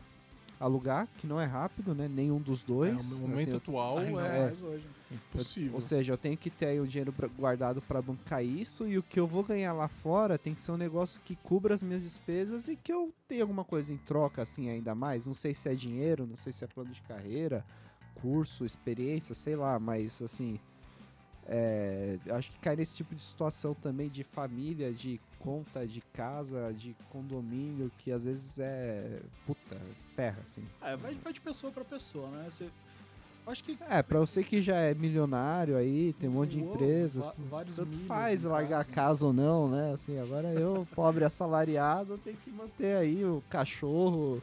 Meu cachorro tá gordinho, tem que continuar gordinho. Condomínio, água, luz, financiar aí 30 anos, aí é puxado. Não, acho que quando a pessoa é jovem, tem tempo pra gastar e tiver a fim de passar por alguns perrengues na vida, vai firme. É. No mínimo se- será uma experiência bacana. Ou não, depende. Mas se tiver ferrado também, que nem eu sou, é questão de se preparar também, né? Tipo, se livra de carro, se livra, É, claro. se organiza pra, pra esse plano. É, e diminui o teu custo no máximo. Né? Então fica mais lean possível, porque às vezes tem as surpresas que você não contava. né? Agora, outra dúvida. Como você pesquisar vagas lá fora, em outro estado, em algum lugar que você quer ir? É, é só LinkedIn? É o comunidade oficial Node? Qual o caminho? Ah, de, acordo Qual com o seu caminho? a, de acordo com a faculdade, é só sair abanando o canudo que vai ter oferta. Ah, é? Pô, mas, Mas vou te falar faculdade que... aqui no Brasil vale alguma coisa lá fora? Mano, mas vou te falar que em São Paulo a demanda hoje por programadores é tão grande que é basicamente isso mesmo. A gente. Tá difícil contratar programador ruim. Bom, então nem tem, né? Né? Então, é, é, tem, tem, tem muito espaço aqui em São Paulo pro pessoal vir trabalhar, né? Eu não tô dizendo que são empresas boas, né? É, mas se a pessoa tem essa intenção de se mudar para São Paulo, eu acho que ela, ela, ela todo mundo aí no, no Brasil todo tem, tem uma grande chance de vir para cá sim. Agora lá fora, eu nunca fiz esse processo, acompanhei algumas pessoas que fizeram. Parece que demora, né? Até tudo confirmar e as coisas funcionarem e tal, mas eventualmente dá certo. Então, tem algumas pessoas que trabalharam comigo que estão hoje é, morando na Europa e de maneira totalmente regular, legal. Não são pessoas que já tinham visto europeu, nada disso. Não pegou nenhuma fronteira, nada Não, disso. não, foi tudo de maneira legalizada. Um deles começou. Eu não lembro nem como é que a pessoa fez o contato, mas o. Começou. Fechou o, o contrato, começou a trabalhar daqui do Brasil, enquanto a papelada ia se acertando para ir para lá. No caso, para Inglaterra. Né? Então é uma hora que deu certo, então. Ele teve que ir pra lá, na verdade, acertar uns documentos e tal, e voltou pra cá e trabalhou mais um pouco, e foi pra lá de novo, de vez. Né? E eu, eu acompanhei isso, né? Que trabalhava comigo essa pessoa. E ele. ele é, teve bastante dor de cabeça né, com essa papelada e tal, mas uma hora deu certo. Então foi. Tipo, Mas um- aí foi um empresa- semestre? É, foi quase um ano, eu acho. Caramba. É. É, demora. Acho De- que é a média aí. país demora. A média eu acho que é um pouco menor, porque tem bastante gente lá na, na, na Europa contratando. Aquela parte da Alemanha, Amsterdã, tem bastante gente ali. E geralmente é um pouco mais rápido para conseguir o visto de trabalho. Então talvez a média seja um pouco menor, mas sim. É um ano. E pelo que eu ouço, não precisa falar alemão, por exemplo. Você tem que falar inglês. É, com certeza. É, em qualquer o- um desses é países inglês. aí, se você falar inglês, você se vira. Você, tá, você pode ser contratado. Precisa- tem que falar inglês, né? Sim. Não precisa falar holandês, por exemplo. Né? Dá pra falar inglês e beleza. E outra coisa também é que a, a variedade de requisitos ela é grande também. Por exemplo, eles não estão contratando apenas experts em algum assunto.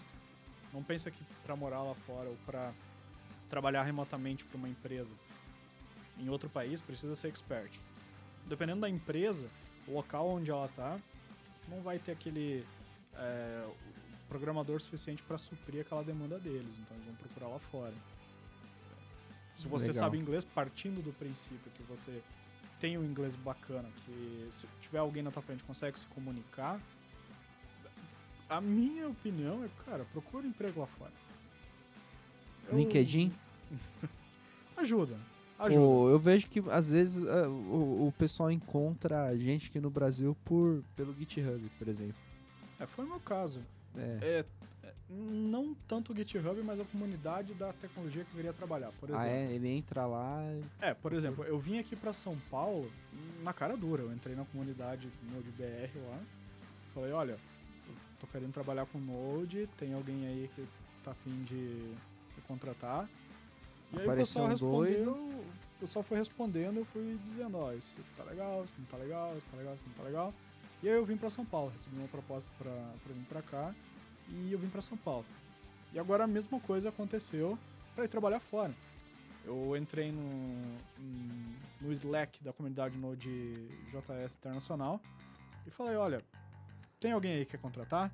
E apareceu alguém lá na Califórnia e falou, olha, a gente tá precisando, é, tal e tal coisa. Eu passei meu GitHub pra eles, eles viram meus projetos e gostaram, então semana tava trabalhando.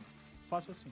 Na outra semana? Na outra semana, Remotamente. remotamente. E com o Legal, dólar do jeito que tá, Você Tá recebe fácil. aí uns 200 mil por mês. Porque o Ô, dólar- 300 mil, cara. 300 aí. Não, não, não, não, não. mas, não. mas é um momento bom, porque o Agora brasileiro é um tá momento bom, competitivo, né? Então, você, para eles a gente tem um salário muito baixo e pra gente é um salário bom, né? É. Mas não foge dos impostos. Tem Dilmas que vem pra bem. Ô, tem mares que vem pra bem. A gente não, mesmo assim, não foge da, da quantidade de imposto que eu tenho que pagar no final do mês. É, do câmbio também. Nossa, é, é terrível. Mas, programador que está iniciando agora, tem empresa para trabalhar ou ele vai precisar ser um programador ninja primeiro?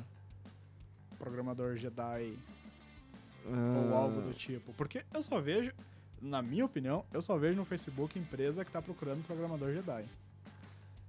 Eu, eu, eu também vejo isso, mas eu discordo. Eu acho que, na minha opinião, é mais importante a pessoa ter alguns valores como pessoa do que conhecimento técnico. Ou sei lá quem, ouvi na rádio aí, sei lá quem falou assim. Tem aquela pessoa muito tecnicamente muito capacitada, só que não compartilha o conhecimento. E tem aquela pessoa que não sabe quase nada, mas o pouco que ela sabe, ela sabe trabalhar bem aquilo com a equipe, compartilhar, aprender. Eu acho que essa pessoa é mais importante do que de repente muito especialista, top foda Jedi, entendeu? E a gente não acha também o Jedi bonzão? É, na, na, Lambda 3 a gente contrata todo tipo de gente. E não é só o autoproclamado Jedi, não. É, eu acho que. é, primeiro que um projeto dificilmente precisa de pessoas só assim, né? É, e você dar espaço para quem está começando é legal também, né? Então a gente norma- normalmente também as pessoas seniors custam mais, o que acaba impactando o custo do projeto. Então a gente sempre compõe o- o- os projetos, sempre que possível, com pessoas de perfis diferentes, assim, é, tanto de senioridade quanto de perfil pessoal também, né? Então a gente contrata muita mulher, que é incomum ver nas empresas programadoras, a gente tem várias programadoras, a Infelizmente. gente, né? infelizmente, né? Então a gente tá no, a gente tá super apoiando é, esse movimento de programadoras, né? No, no- a gente tá toda a forma que a gente pode é, de programadores transexuais, homossexuais, todo tipo. Então a gente tem muito isso na empresa, né? E, e, e a senioridade é mais uma composição da, dessa diversidade. E o e assim, é, o interessante é que o sênior no mercado brasileiro não necessariamente ele é sênior lá fora, né? É, e a gente tem um nível de exigência muito alto. Então a gente, a gente trabalha muito com esse mesmo nível que tem lá fora. Então o que acontece aqui? Como a demanda gente é muito sua alta, empresa. É, é na Lambda Ah, 3. tá. Tô falando da, da- de como a gente faz, porque É. assim, eu tô dando a visão de quem tá contratando, né? Sim. que não é a visão da maior parte do mercado. Como é que o mercado contrata? É, basicamente um monte de consultoria, um monte de RH despreparado, né? Que Ah, tem pós, não contrato. sabe fazer a entrevista É. direito, né? Exatamente, olha pra essas coisas que não fazem nenhuma diferença e olha, ah, o cara no último emprego dele era sênior, então aqui ele vai ser sênior, vai ser arquiteto, vai ser lá porque não sei porquê, por algum motivo, mais que sênior é arquiteto, né? Engineer. É, é, enfim. É. Então, o que, que os- o- muita gente faz? O cara ele vai trocando de empresa a cada seis meses para ir aumentando os próprios salários e o próprio título. Então, em dois anos o cara é sênior, né? E em quatro anos o cara é arquiteto, líder de time. O que nos Estados Unidos você chega lá com menos de 30 anos e fala que você é sênior. Eles vão rir da tua cara, né? É, e aí o que, que, a- o que, que a gente percebe, né? Que é, a senioridade é uma coisa que demora um monte de tempo, mas que é, é importante você ter pessoas de todos diversos perfis. Mas aí o que acontece? É um mercado onde muita gente se autoproclama sênior sem ser. Talvez por isso as empresas estão só pedindo Jedi. Porque todo mundo é Jedi, né? Você não acha pleno, por exemplo, no mercado. Ou a pessoa é júnior ou ela é sênior, porque depois de dois meses trabalhando, ela já é sênior. É. Você percebe, é. Você conhece, vocês conhecem alguém que se declara pleno no mercado? É difícil você. O cara não é. Ou ele é júnior ou ele é sênior. Oh. então eu acho que é uma, é uma reação de um mercado que tampa o sol com a peneira e de programadores que jogam o jogo, né? E beleza, né? E programadores estão numa posição que eu acho ótima, que é de poder barganhar por salário. Que em outro mercado a gente pode barganhar por salário. É, com certeza. Vai ver se advogado pode barganhar por salário. Um advogado iniciante pode barganhar por salário. Não pode, né? Um programador pode. E, e isso é muito legal, é um equilíbrio de força entre empregado e empregador, né? Então eu acho que é, a gente está numa posição super única aí e eu acho que os programadores estão jogando o jogo que as empresas, não, não as empresas, em geral as consultorias criaram que ah, eu preciso contratar um cara agora num, num prazo super curto, um projeto que começou ontem já tá atrasado.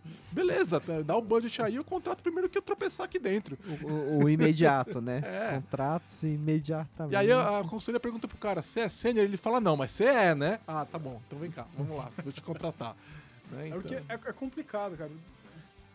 Como é que eu posso explicar isso? Tem muita tecnologia, ou, ou pelo menos muito anúncio que eu vejo na internet, eu nunca ia aplicar para aquela vaga, porque, sei lá, pede.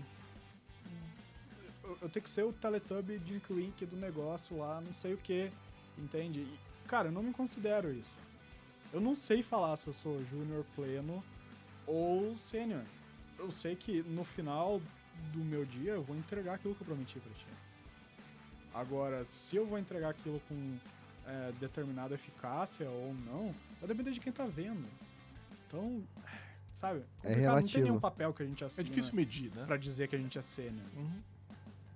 É, tem uma mistura. Eu acho que tem assim uma quantidade muito grande de gente que mede no currículo. Porque se todo mundo entregasse aquilo que está escrito no currículo, meu, o país estava bem na vida, porque todo mundo faz crescendo não sei quantos por cento, trouxe sei quantos milhões. Você pega isso, não bate com a renda do Brasil, assim, sabe?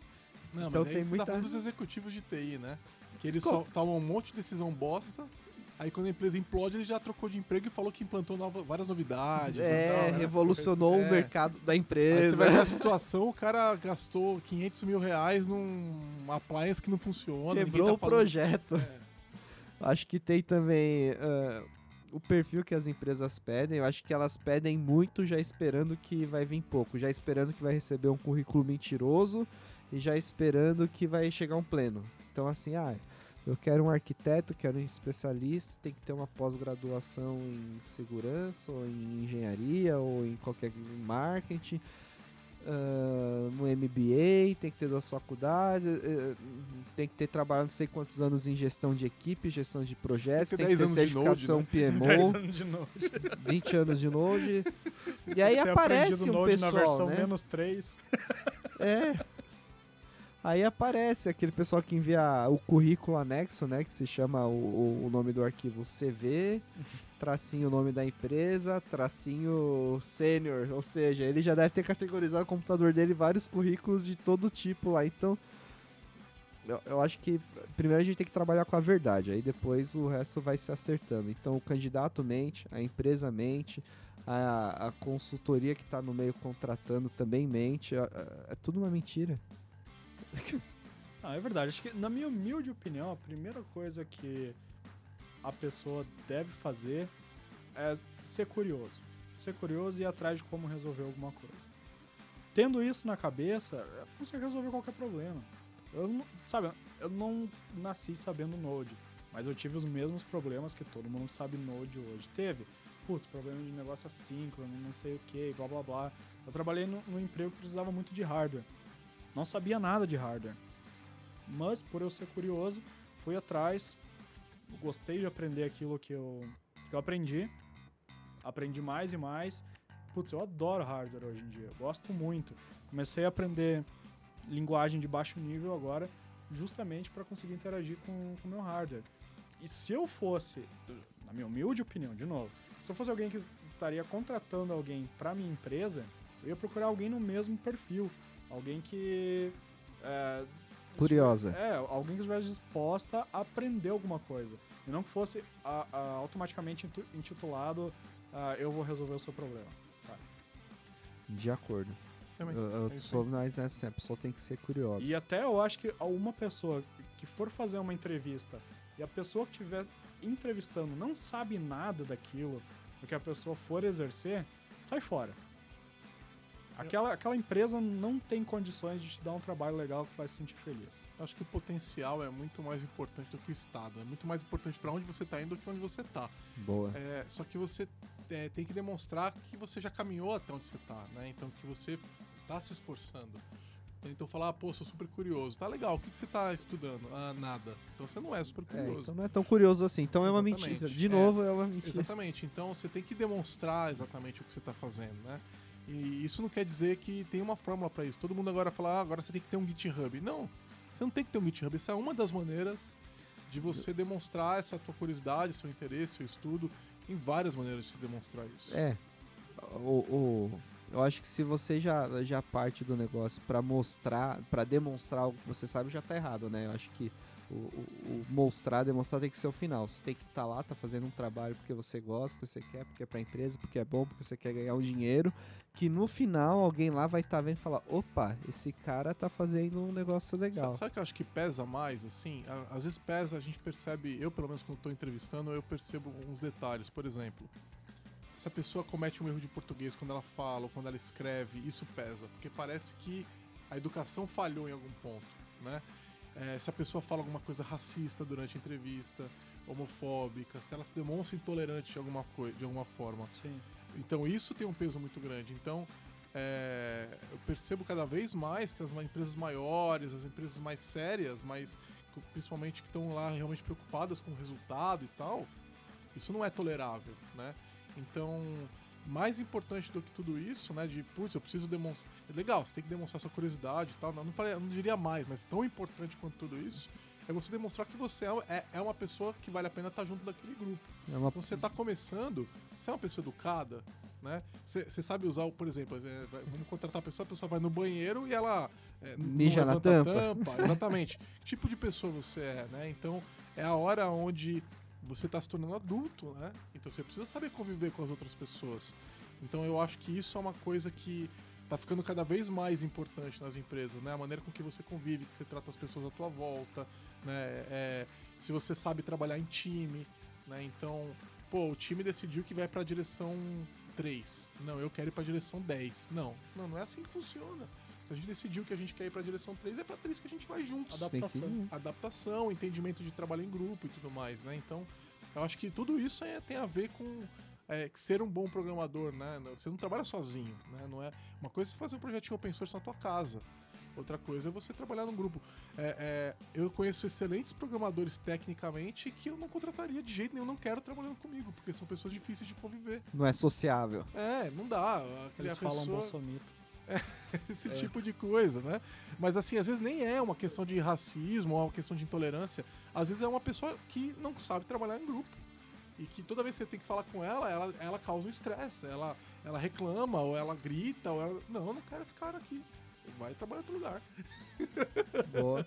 Né? E é verdade, porque, por exemplo, usando o seu, sua empresa como exemplo, sua equipe, sua empresa, seus funcionários é, falam com o cliente. Sim. Aí, porra, eu já imagino que o cliente liga xingando, de repente o cliente não tem razão, tá errado, liga xingando e seu funcionário responde xingando, tipo, ah, vai se. ah, né? Per Já era. perdeu o cliente.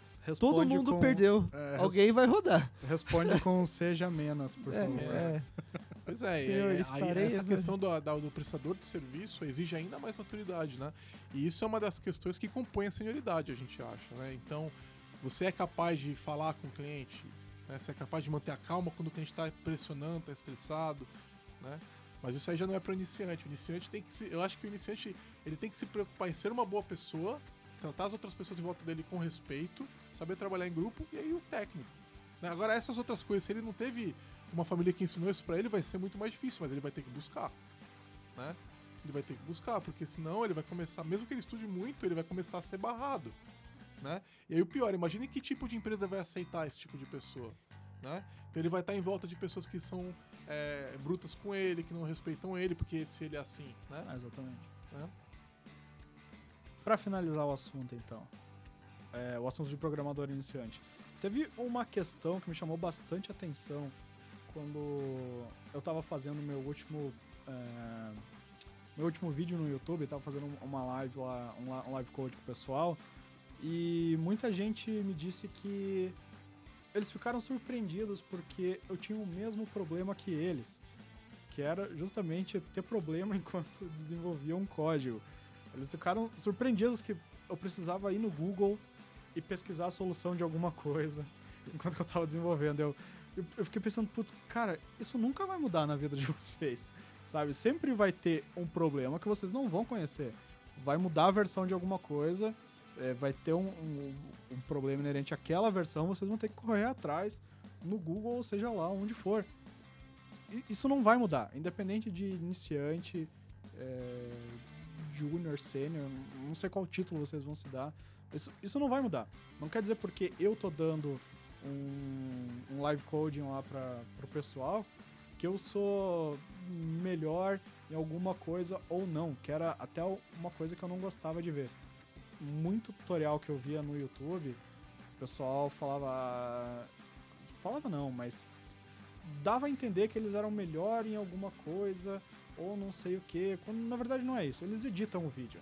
Eles se passarem por alguma parte que eles tiveram complicação em fazer, Eles cortaram. eles cortam, sabe? Filhos da mãe. E aí, pra quem vê, fica sempre pensando, putz, eu nunca vou ser igual aquele cara, ele sempre tem a resposta. Cara, eu, pra eu já fiz vídeos. Ele nunca tem erro. Já fiz vídeos onde eu cortei os pedaços que eu errei, porque não é o objetivo demonstrar aquilo. Claro. E aí, assim, se você tá focando na entrega do, do conteúdo do vídeo, você não vai, você vai cortar os problemas. É, é natural, porque você não quer que a pessoa veja os problemas que você ficou passando, porque ela não quer ficar vendo. Agora, fica essa percepção. Esse cara não erra. Sim. Né? E- Na verdade, é bem ao contrário. Ele só erra. ele errou e editou. A diferença é que ele editou. Cara, eu fiquei pasmo, tipo, nossa, cara, tu tem esse. Tu, tu precisa ir no Google pesquisar alguma coisa. Deu, como assim? Também não vai? É, sim, eu vou, mas é que tu sabe um pouco. Não. Ué, isso nunca vai mudar. Você tem todas as APIs do Node na tua cabeça, cara. Não, não tem como ter Entendeu? isso, Você sabe? conhece todos É. os módulos que estão no NPM, entendeu? Você não precisa de autocomplete pra nada. Aliás, se falhar o download, ele já escreve na hora o módulo ali. Se- Bom. até, até se a pessoa é, tiver decorado toda a API do Node ou de qualquer outra linguagem, plataforma, desculpa, ela perdeu o tempo dela. Sabe? A documentação online tá lá pra isso. Tem uma coisa mais importante pra aprender do que ficar decorando documentação É, ou errinho. aí que eu acho que entra a questão que eu tinha levantado antes, que é de uma, de repente, você usar uma boa IDE, ou pelo menos um editor de texto que te ajuda nesse ponto, né? Porque essa questão da API do Node, por exemplo, a gente usa toda hora, né?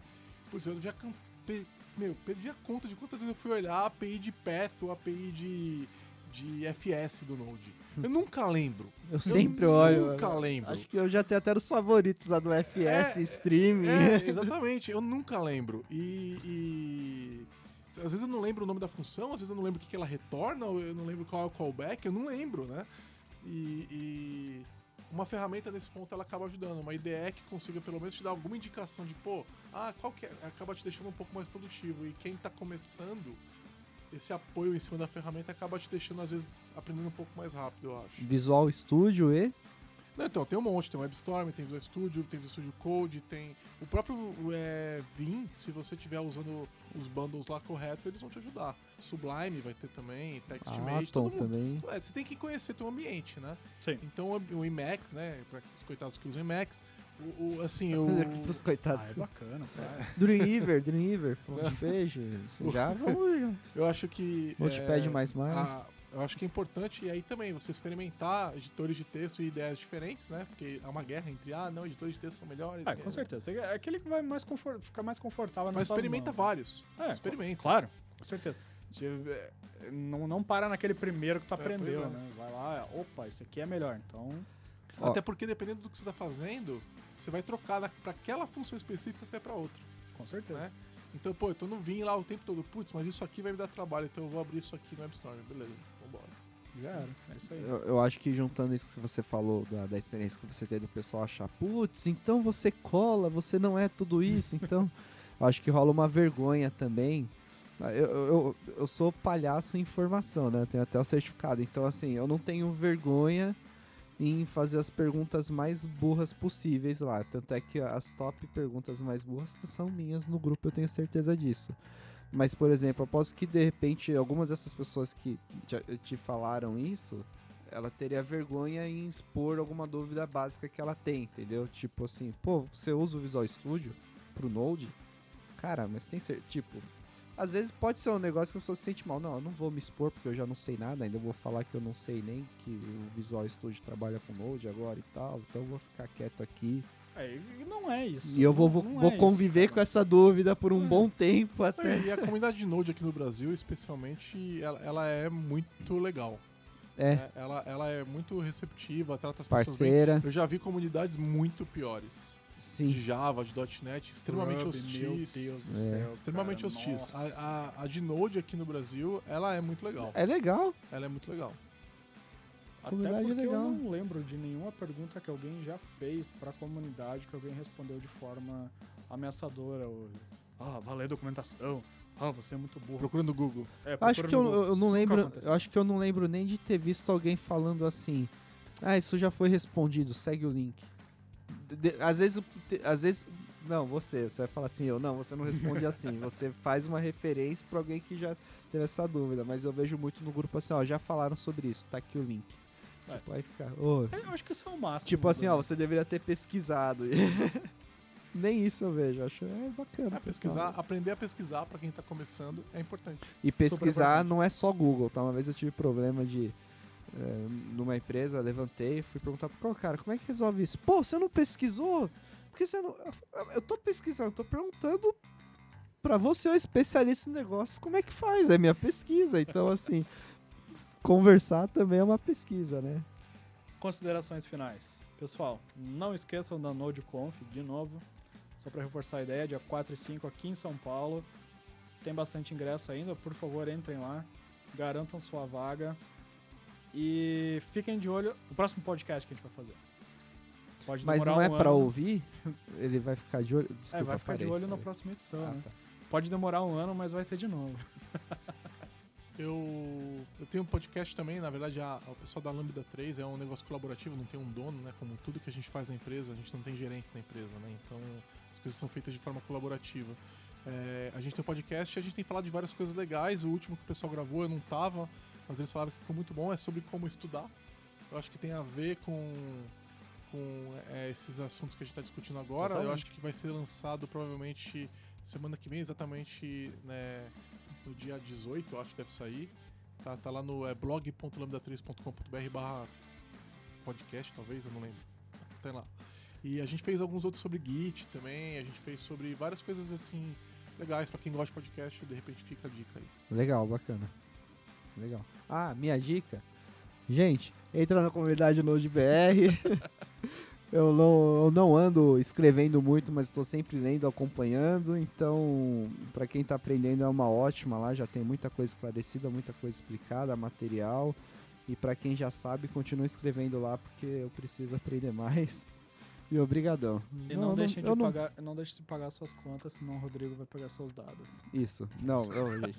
Brincadeira. Nada. Que que é isso? Imagina. Valeu. Não me Isso aí. comprometa. Isso aí, pessoal. Um abraço, até a Tchau, próxima. tchau, gente. Um abraço.